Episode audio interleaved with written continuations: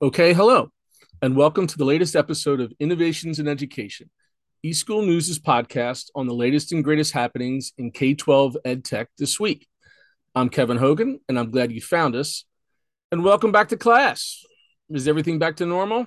Hardly, but it does seem like the worst is behind us when it comes to the pandemic. This week, we look at some interesting pieces of content posted to eSchoolNews.com that can help education leaders adjust to the new realities of teaching and learning. Let's get started. First off, I had the pleasure to speak with Amy Sturts. She's the Executive Director of Technology and Information at Green Bay Area Public School District about their return to school. Their schools have been nominated for this year's 2022 eSchool News Hero Awards, details of which are right up at the top of the homepage at eSchool. Amy reflects upon those first horrible weeks and months and looks to some changes that they made during that time that will likely stick around for the future. The district's nomination was supported by JAR Systems, a sponsor of the Hero Awards. JAR specializes in intelligent charging, security, and management solutions for mobile technology. Here's a snippet. Amy, maybe you could talk a little bit about going through the pandemic, how and we're talking about technology obviously but there was also changes in in behavior right? Maybe were teachers given a little bit more agency than maybe they had had in the past? And is, is that something that you see sticking around like some of the other innovations? Sure. Well we definitely put uh, many more supports in place right?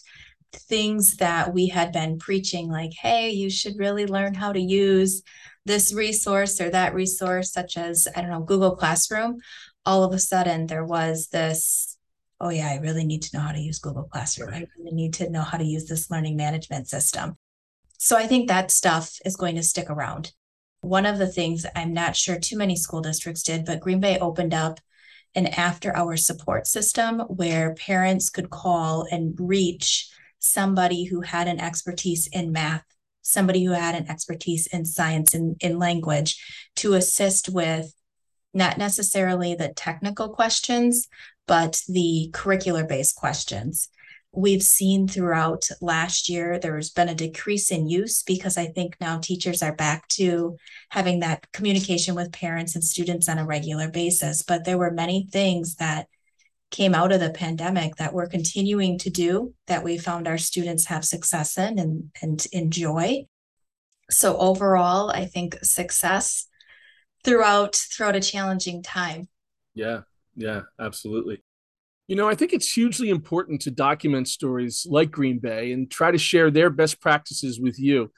This great education beta test brought on by the pandemic has resulted in discoveries and innovations across education, from distance learning and closing the digital divide to addressing the need for diversity, equity, and inclusion in schools, and, and so much more. So I'd like to encourage everyone out there to participate in this year's Hero Awards so your real life challenges and successes can be celebrated and shared with the education community. Contact your technology vendor or partner and ask to be nominated. The deadline for nominations is September 15th. Next up, Remy Del Mar, she's the senior product manager for K 12 projectors at Epson America, writes about one of the most fast moving phenomenon in schools today's esports.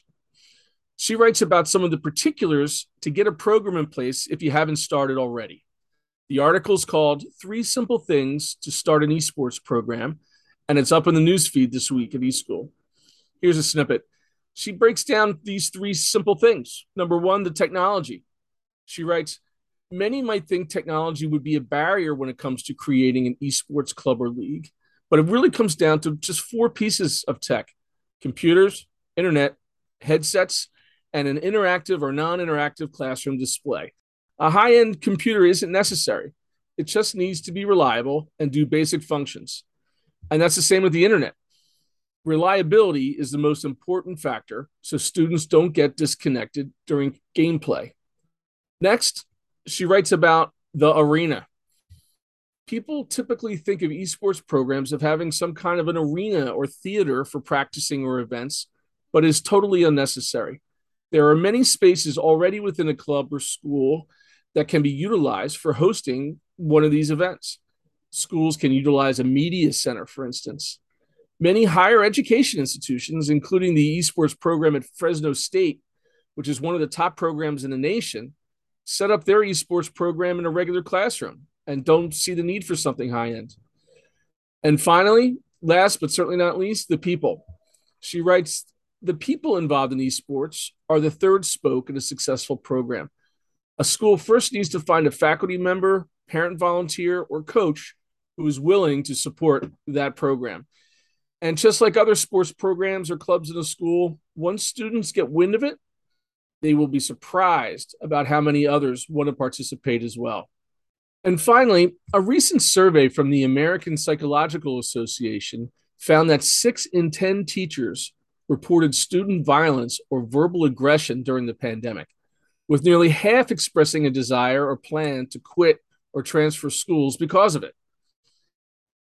So, Gene Carolla, and he's vice president of integration and sustainability at the Crisis Prevention Institute, wrote a piece about how to stem this scourge. It's called Five Classroom Management Strategies to Try This Year, and it's up in the top stories feed at eschoolnews.com. Here's a snippet. He writes To create a teaching environment where educators feel safe, school leaders may want to consider adding evidence based behavior management strategies to their back to school plan. The more preventative maintenance teachers can do through proactive strategies, the less likely they will encounter problem behavior. Number one, understanding students. He writes, getting to know each student individually will enable teachers to better evaluate the nature of the problem behavior, when it occurs, and respond appropriately. Additionally, challenging behaviors are much less likely when a teacher and student build a rapport based on trust and understanding. To build this rapport, teachers' nonverbal behavior and paraverbal communication need to reflect their compassion for each student. Number two, practicing patience. An important de escalation skill is what the Crisis Prevention Institute terms rational detachment the ability to manage one's behavior and attitude and not take the behaviors of others personally. When faced with student misbehavior, instead of thinking something like, I can't take this disrespect anymore, teachers can use positive self talk as, I've seen this before. This behavior is not about me. What is it about, and how can I help? It sounds like something I could probably use with my own kids. And then number three, staying calm. The first step in practicing rational detachment is remaining calm.